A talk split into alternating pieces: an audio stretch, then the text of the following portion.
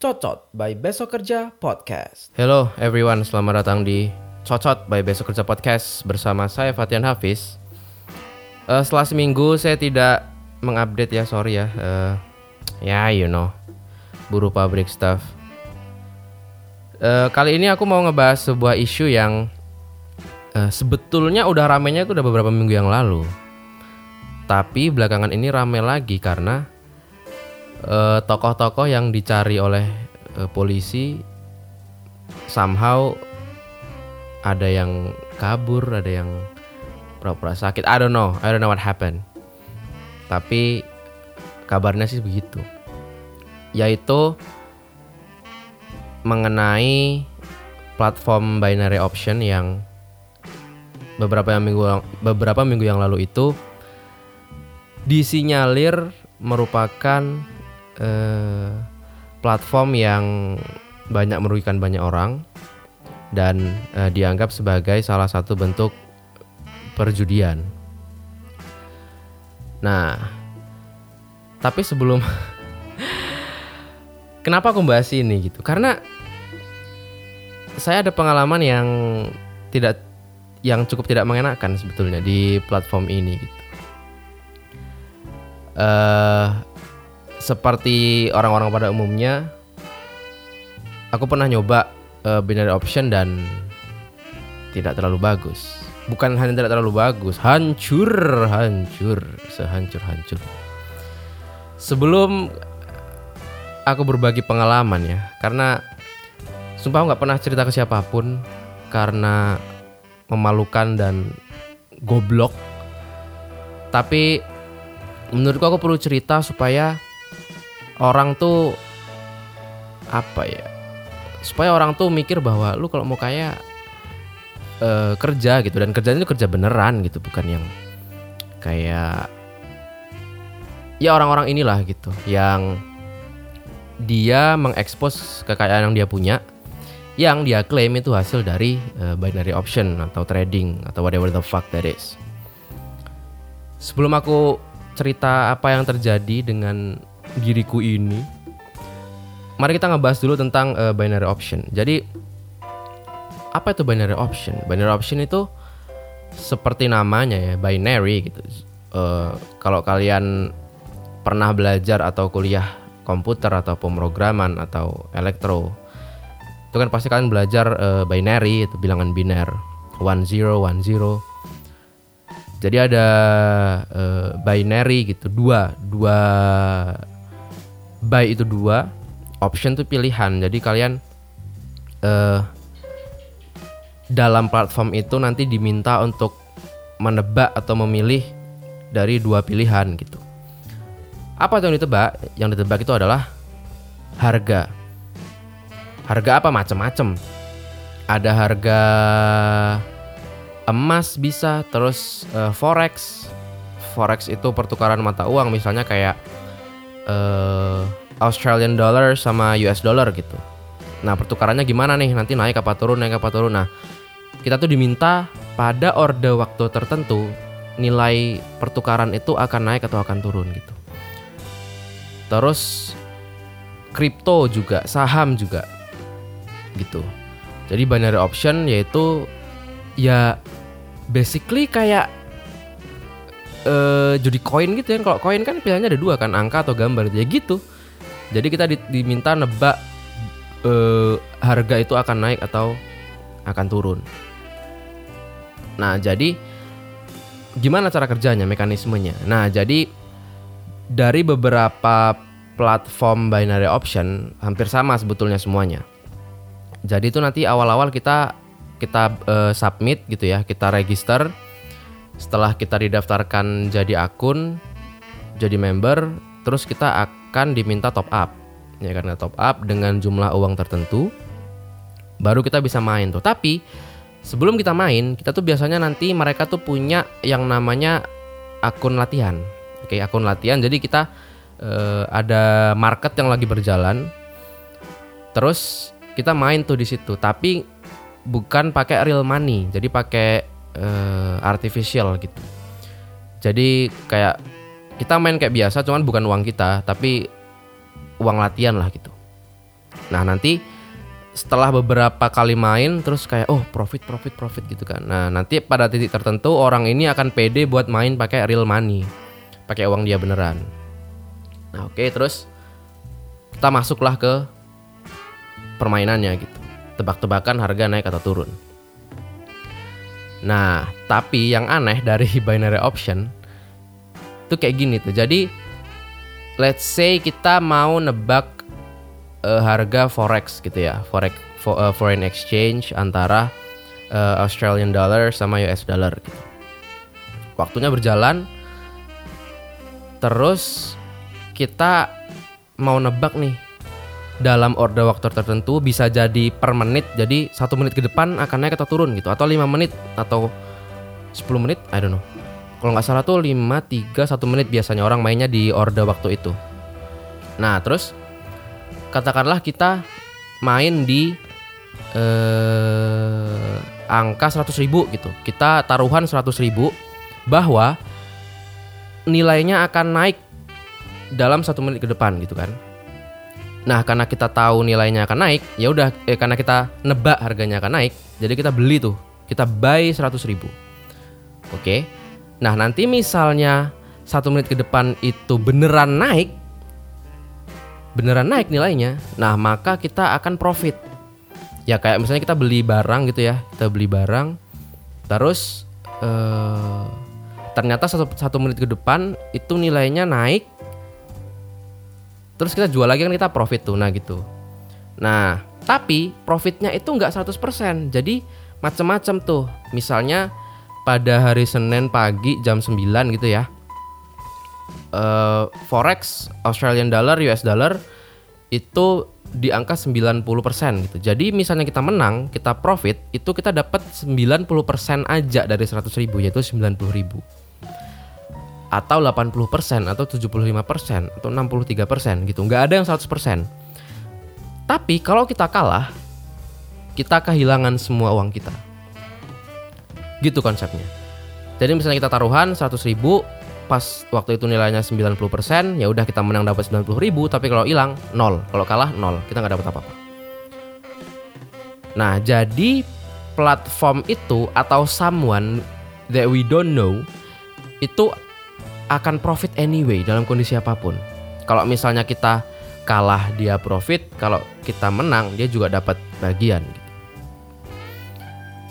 Nah, terus kemudian itu kan berjalan terus tuh kayak apa namanya kayak eh ya oke misalnya kita eh, nebak harganya naik terus kita beli terus kita kalah ternyata harganya turun gitu ya kita nebak naik ternyata turun kan kita hilang tuh uang 100 ribu.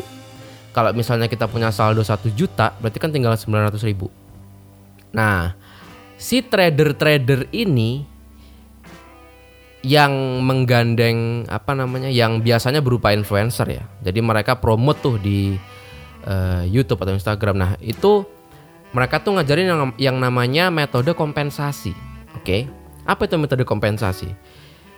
Pada awalnya ini masuk akal tapi setelah dipikir-pikir anjir goblok banget sebetulnya gitu. Kompensasi. Jadi gini modelnya. Jadi misalnya kita beli uh, sorry misalnya kita main uh, tadi ya forex terus uh, kita taruhan naik senilai 100 ribu tapi kalah oke? Okay? kita hilang uang kan 100 ribu. Nah terus pada taruhan berikutnya supaya ada kompensasi kita itu harus bertaruh dua kali lipat dari taruhan kita awal tadi. Jadi misalnya kita taruhan 100 ribu tadi, nah sekarang kita taruhan 200 ribu. Dengan harapan kita menang dan uang yang tadi itu balik. Oke? Okay? Karena kan ini uh, binary gitu. Bisa menang bisa kalah ya kita berharap aja menang gitu. Jadi misalnya kita taruhan 200 ribu, terus menang, terus dikali 90% kan kita dapat tuh 180 ribu. Ya dong Iya nggak sih? Ya 180 ribu. Nah terus berarti kan kerugian kita 100 ribu tadi ketutup dan kita dapat ekstra 80 ribu gitu kan. Nah misalnya di permainan kedua kita kalah lagi, oke. Okay. kita kalah lagi. Jadi gimana tuh? Eh, 100 ribu kalah, 200 ribu kalah, uang kita tinggal 700 ribu. Oke. Nah, kita taruhan lagi dua kali lipatnya lagi. Ngerti ya? Jadi supaya apa? Supaya eh, kerugian yang dua kali tadi ketutup. Jadi misalnya kita taruhan 100 ribu kalah, 200 ribu kalah lagi. Nah kita sekarang taruhan 400 ribu. Oke, kita taruhan 400 ribu dengan harapan kita menang. Masa sih tiga kali kalah kalah kalah? Ya tiga kali tuh harusnya ada dong kalah kalah menang gitu kan. Pada awalnya make sense, pada awalnya make sense, oke. Jadi harapannya kan kita 100 ribu kalah, 200 ribu kalah. Nah, yang mainan main ketiga 400 ribu kita menang. Akhirnya apa? Akhirnya duitnya balik yang rugi 300 ribu ketutup dan kita dapat ekstra 100 ribu sebagai profit. Jadi uangnya 1,1 juta harapannya gitu. Kenapa ini goblok gitu?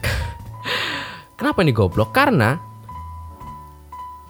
kalau kita belajar peluang gitu ya kalau kita belajar peluang kan ada kan misalnya kayak eh, misalnya kita mainan koin gitu. Nah, berapa kemungkinan munculnya angka-angka gambar gitu atau gambar-gambar angka atau gambar-gambar gambar angka-angka angka.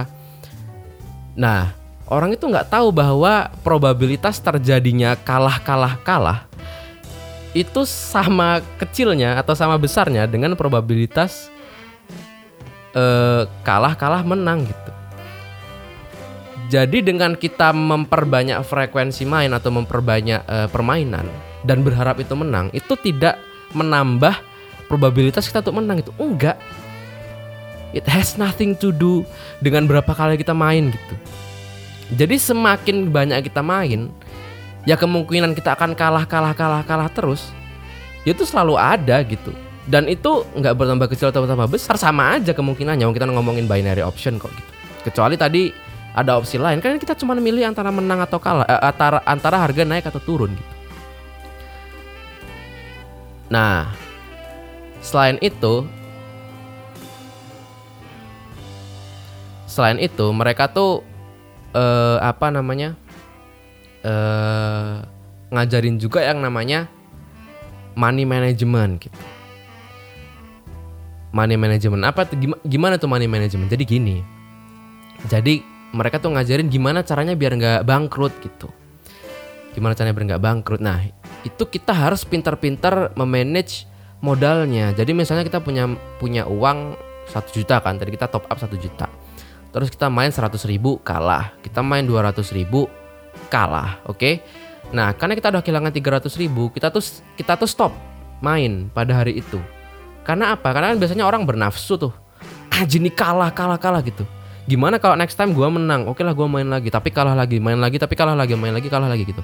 Nah, jadi mereka tuh ngajarin yang namanya kalau misalnya kita udah kalah dua kali atau tiga kali, stop.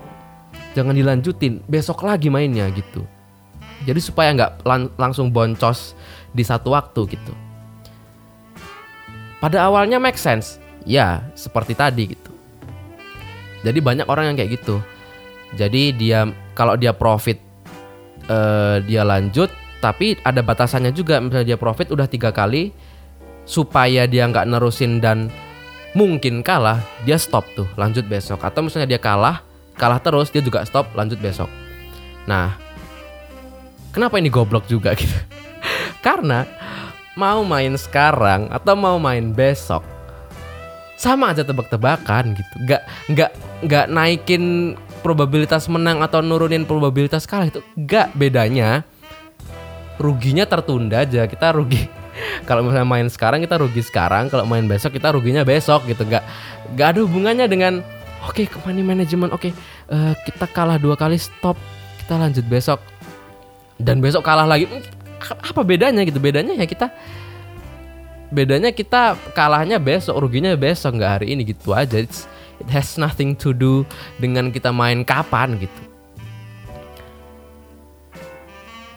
Nah kemudian yang yang taiknya lagi nih dari si afiliator afiliator ini gitu. Atau ya konsep uh, binary option pada umumnya lah. Kita itu diajarin atau ditanamkan suatu ilusi bahwa pergerakan market, pergerakan harga market itu bisa dianalisa. Jadi kita diajarin bahwa dengan metode-metode tertentu kita tuh somehow bisa tahu oh ini kayaknya ini semenit ke depan akan naik harga turun dengan melihat histori grafiknya. Dengan melihat nilai saat itu dan nilai-nilai sebelumnya, kemudian bentuk grafiknya dan lain-lain, somehow kita bisa nebak oh ini nih bakal naik gitu. Contoh, jadi kan binary option itu dia pakai candlestick candlestick uh, grafik gitu, grafik candlestick yang bentuknya tuh kayak lilin. Apa itu bedanya uh, grafik candlestick dengan yang lain gitu. Nah, kalau candlestick itu uh, dia dalam satu oke. Okay, kita bahas diagram biasa dulu, diagram kartesian gitu ya. Diagram kartesian ada x, ada y gitu ya. Y itu waktu, x itu nilainya. Nah, kalau diagram kartesian itu kan mainnya koordinat tuh x, y gitu. Di jam sekian menit sekian harganya berapa gitu kan. Ada koordinat di situ ada titik. Nah menit menit berikutnya harganya berapa gitu. Ada titik lagi ada koordinat di situ. Jadi satu koordinat itu ada satu informasi eh sorry ada dua informasi yaitu informasi waktu dan informasi harga nah kalau di apa kalau di candlestick itu dalam satu waktu kita itu dapat empat informasi. Oke. Kalau tadi kan dalam diagram kartesian kan dalam satu waktu kita dapat satu informasi, informasi harga pada saat itu aja. Nah, kalau di candlestick dalam satu waktu kita itu dapat empat informasi. Jadi bentuknya itu kayak uh, lilin, jadi ada persegi panjang vertikal, terus ada ekornya di atas atau di bawah, menyerupai lilin, makanya namanya candlestick. Nah, ap sorry, apa itu? Jadi dalam satu waktu itu tuh kita bisa bisa tahu berapa harga jualnya, berapa harga belinya, berapa harga tertinggi dan berapa harga terendah pada saat itu. Nah, makanya Oke. Nah, jadi yang paling gampang itu gini nih mainnya nih. Jadi misalnya market lagi naik nih, oke, market lagi naik, harganya kan setiap menit bakal naik, naik, naik, naik gitu ya. Harga jual sama harga harga beli sama harga jualnya itu jauh tuh gapnya. Nah, berikutnya menit berikutnya juga naik, menit berikutnya juga naik, naik dan naik. Tapi semakin grafiknya naik, gap antara harga jual dan harga beli itu semakin menurun. Jadi candlesticknya semakin kecil tuh. Waktu semakin berjalan, oke, okay, marketnya lagi uh, bullish atau lagi naik, tapi semakin sempit candlesticknya. Pada titik tertentu, marketnya marketnya nanti akan berbalik, oke? Okay? Yang tadinya naik naik naik naik makin sempit sempit sempit sempit sempit sampai sempit banget atau bentuk garis yaitu harga jual sama harga beli itu sama Nah, biasanya setelah itu harganya itu akan balik, market itu akan balik jadi turun. Itu paling gampang tuh. Atau sebaliknya, market turun turun turun turun turun di titik tertentu harga jual sama harga beli sama dia akan naik. Nah, aku nggak tahu itu namanya apa ya? Shooting star atau ada istilahnya lah. Nah, terus misalnya eh pas market itu disinyalir akan berbalik, di situlah kita beli. Nah, aku paling sering kayak gitu tuh. Naik, naik, naik, naik di titik tertentu, aku akan jual. Oke, aku akan jual dengan harapan nilainya akan turun. Nah, dan metode-metode lainnya ada yang e, nanti kita bisa mengenerate e, kayak rata ratanya bisa kita generate jadi sama kita bisa tahu. Terus kita bisa ngasih nilai threshold juga threshold atas threshold bawah. Misalnya nanti sampai ke garis ini dia akan mental ke bawah atau ke, e, garis bawah dia akan mental ke atas. Dan analisa-analisa lainnya oke? Okay? afiliator afiliator ini bakal jelasin gitu bagaimana metode menganalisanya. Dan biasanya mereka juga kayak bikin ini, bikin kayak live trading gitu di YouTube atau di Instagram dan kemudian nunjukin bahwa analisa ini works. Gitu. Nah, tapi di ending em, videonya mereka, mereka juga akan bilang kayak ya ini resiko ditanggung sendiri ya gitu. Ini nggak 100% dan apa gitu. Gitu tuh. Jadi mereka membuat ilusi bahwa eh, kita bisa menganalisa dan bisa eh, mempelajari ini ini harga akan naik atau turun gitu ya. Ya tapi balik lagi gitu itu binary option gitu. Dengan kita belajar analisa juga endingnya kita nebak gitu. Makanya sebetulnya analisa itu imajiner aja gitu. Kita dibuat tenang dengan oh iya kita seakan-akan bisa nebak. Padahal ya nggak juga gitu. Apa pun bisa terjadi di pasar gitu. Dan yang disebut pasar di platform-platform binary option, kita tuh nggak pernah tahu itu tuh real market apa enggak gitu. Kita tuh nggak bisa cek itu tuh beneran market yang ada atau di setup. Kita nggak bisa cek apakah eh, grafik yang muncul di satu akun dengan akun lain itu sama kita nggak bisa cek jadi aduh udahlah nggak 50-50 terus kita nggak bisa cek real market atau tidak. Terus katanya sih bisa bisa dianalisa tapi endingnya kita juga nebak dan ada kemungkinan untuk salah juga. Jadi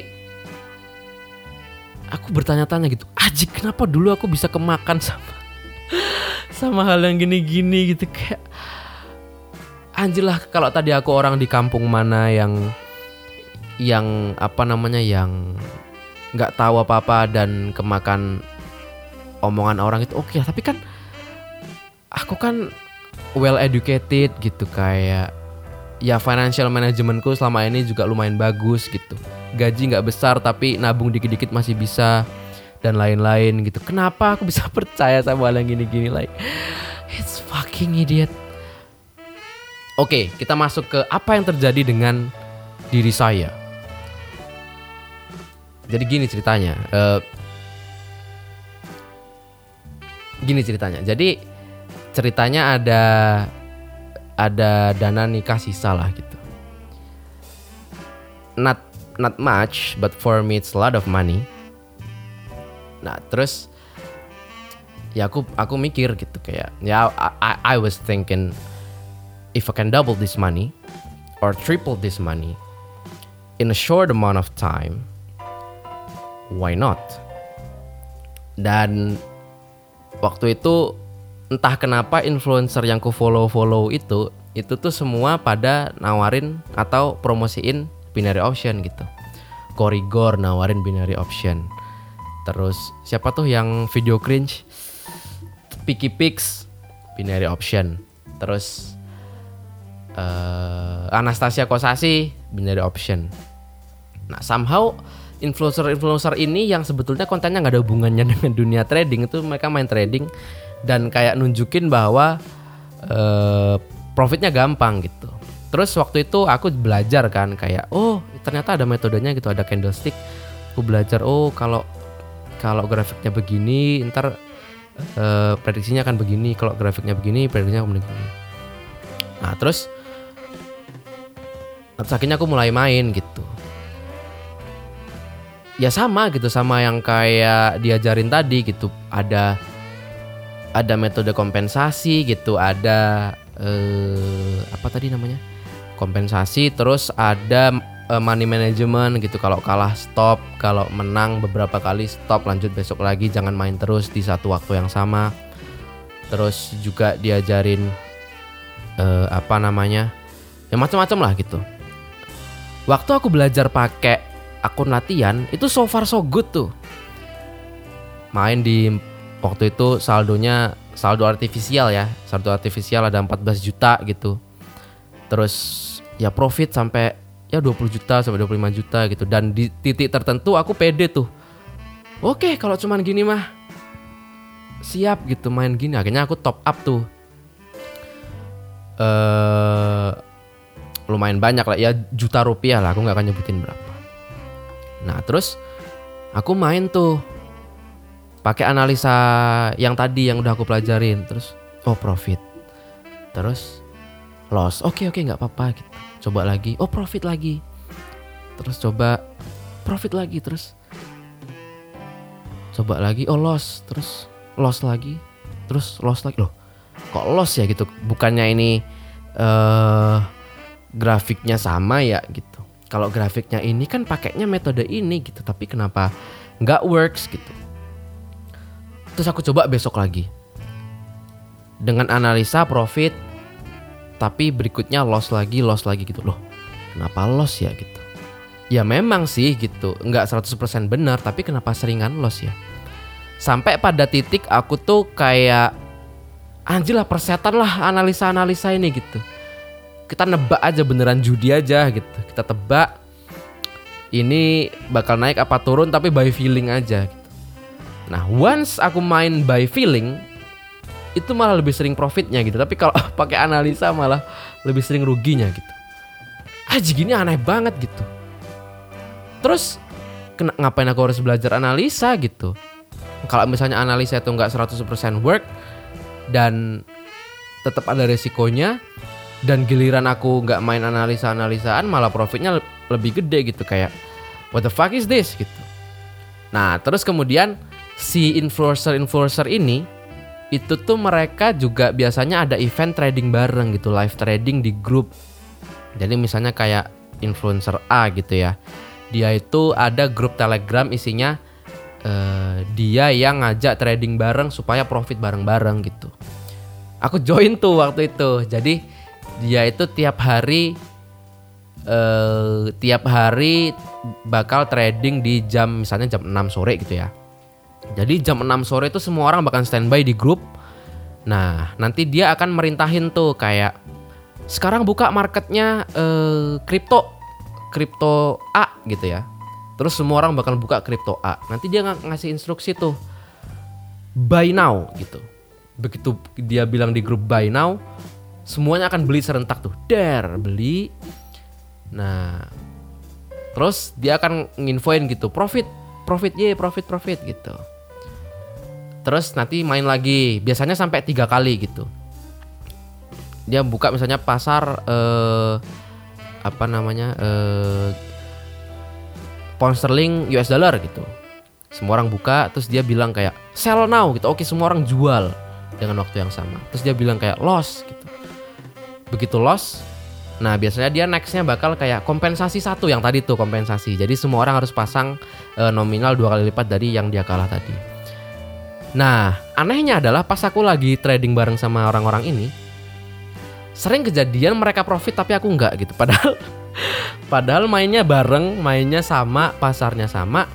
Aku juga ngikutin instruksinya pas banget, tapi orang-orang profit tapi aku enggak. So aku curiga kayak ajik jangan-jangan grafiknya mereka sama grafikku beda. Gitu kayak anjir dan akhirnya saldo ber apa saldo yang banyak itu sekarang sisa 400 ribu sedih banget. Anjir lah ini aku nggak pernah cerita ke siapa pun gitu tapi karena it's fucking stupid fucking idiot ya tapi ya kalau aku nggak nyobain sih nggak tahu gitu apa yang sebetulnya terjadi kan.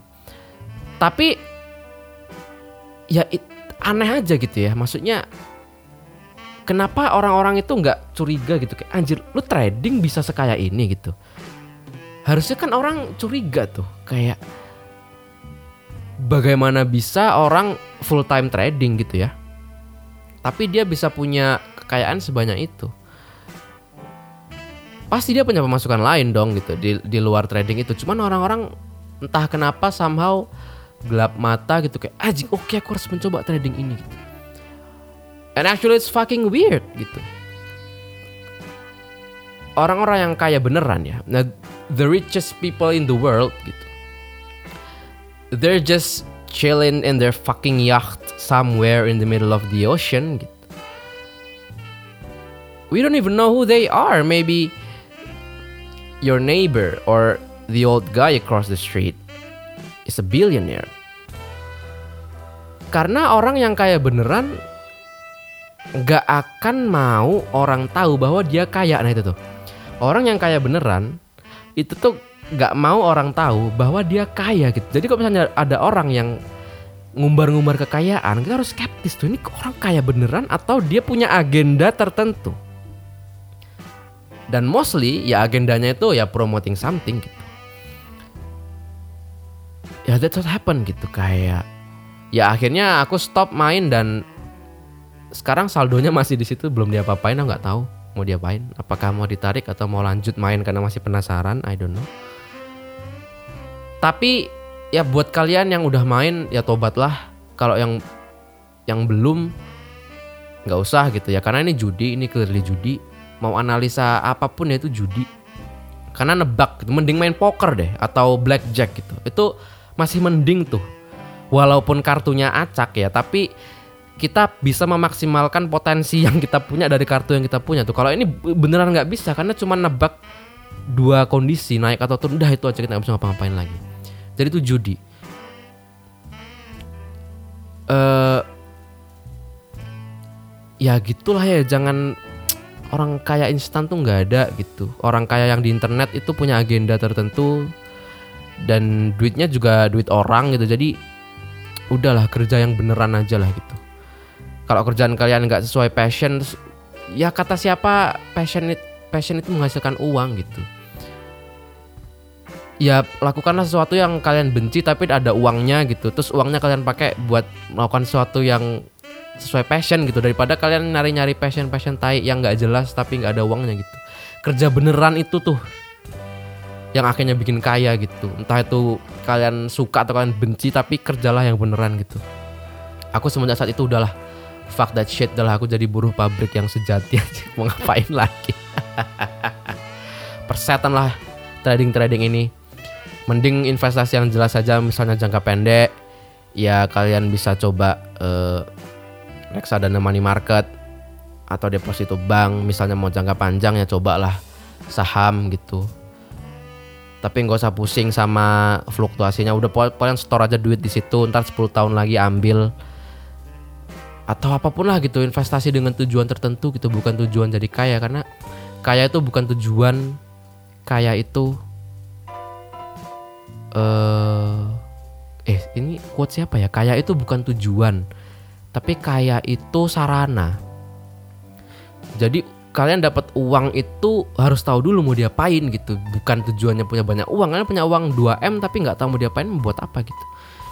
Tentuin dulu tujuannya oh mau bikin rumah gitu. Oke perlu berapa nih? Perlu satu miliar. Oke berarti kapan mau bikin rumahnya? 10 tahun lagi. Oke berarti kita mau e, nabung berapa nih sebulan biar satu miliarnya dapat sekian juta dengan e, pertumbuhan per tahun e, 10% gitu dari saham X gitu. Oke gitu. Ada ada tujuannya tak lalu kita menentukan instrumen investasinya mana gitu.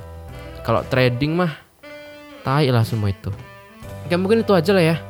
Buat episode kali ini eh, guru yang terbaik adalah pengalaman tapi guru yang jauh lebih baik lagi itu adalah pengalaman orang lain jadi belajarlah dari pengalaman orang lain supaya bisa diambil hikmahnya. Anjing ini kenapa jadi sok-sok preachy-preachy gini? Oh gitu aja lah buat episode kali ini eh terima kasih sudah mendengarkan. Eh, semoga besok bisa update lebih sering lagi. Eh, untuk kritik dan saran silahkan kirim email ke besokkerjapodcast@gmail.com besok kerja podcast at gmail.com atau DM ke Instagram at Fatian Pujakesuma at F A T H I A N Pujakesuma itu aja buat episode kali ini sampai jumpa di episode selanjutnya Fatian Hafiz signing out bye bye cot cot cot cot cot cot cot cot cot cot cot cot cot cot cot Cocot, cocot, cocot, cocot. Cocot by Besok Kerja Podcast.